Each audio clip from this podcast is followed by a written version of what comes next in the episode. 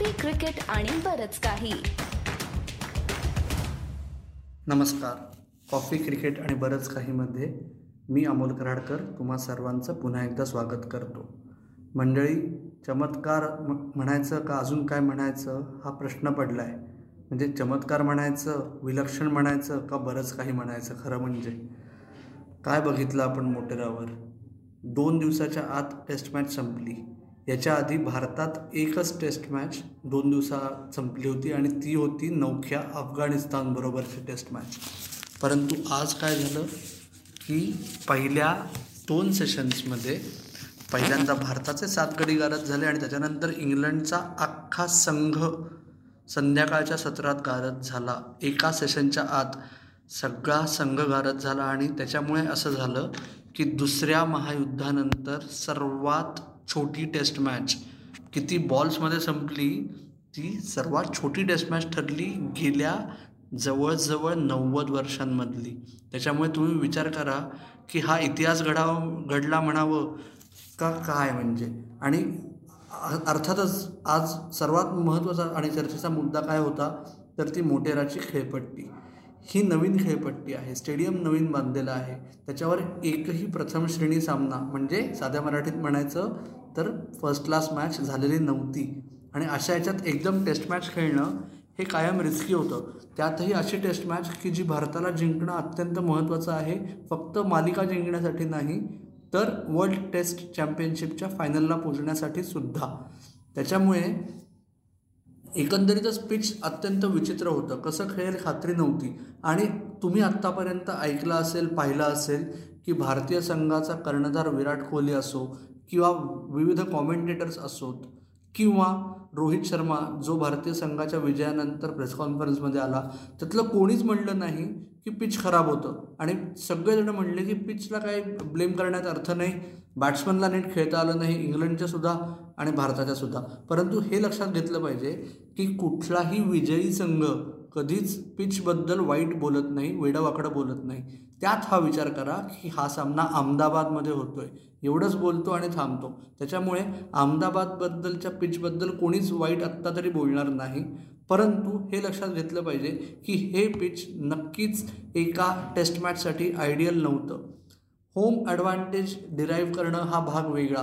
परंतु अर्धवट विकेट देणं हे काही खेळासाठी चांगलं नाही. विचार करा ना की अहमदाबादमध्ये जे जगातलं सर्वात मोठं क्रिकेट स्टेडियम आहे तिथे पहिल्यांदा टेस्ट मॅच होती आहे अंडर लाईट्स फ्लड लाईट्समध्ये आणि फ्लड लाईट्सची टेस्ट मॅच संध्याकाळचा क्राऊड बघायला मजा येणारा येतोच प्लस विकेंडला ती मजा काही आवरच असा आप तुम्ही आम्ही अजून काही लक्ष लोकांनी प्लॅन केला असेल की आपण विकेंडला शनिवारी संध्याकाळी सगळेजणं सध्या विशेष काही बाहेर करता येत नाही तर टेस्ट मॅच तरी बघू.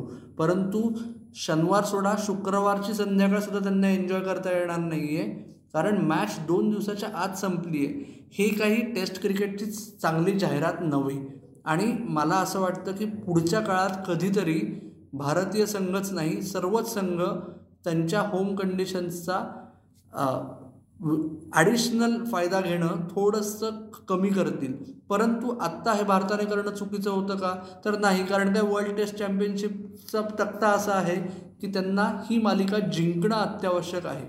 जर पुढची टेस्ट मॅच भारत हारला किंवा सॉरी जर पुढची टेस्ट मॅच भारत हारला तर तो वर्ल्ड टेस्ट चॅम्पियनशिपच्या फायनलला पोचू शकणार नाही.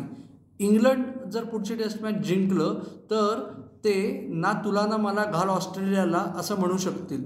त्याच्यामुळे ह्या सर्व गो बाबींचा विचार करता भारताने जे केलं ते अपेक्षित होतं असं म्हणावं लागेल. आणि जरी पिचला आपण दोष देतोय जो योग्यच आहे तरीही आर अश्विन आणि अक्षर पटेलचं क्रेडिट कुठल्याही पद्धतीने म्हणजे तसूभरही कमी होत नाही. कारण अर्थात अक्षर पटेल हा टेस्ट क्रिकेटसाठी नौका आहे. नवखा आहे. किंबहुना मागच्या महिन्यात रवींद्र जाडेजा दुखापतग्रस्त होईपर्यंत म्हणजे मराठीमध्ये इंज्युअर्ड होईपर्यंत अक्षर पटेलच्या स्वप्नात देखील आलं नसेल की त्याला टेस्ट मॅचमध्ये संधी मिळेल एवढ्या लवकर.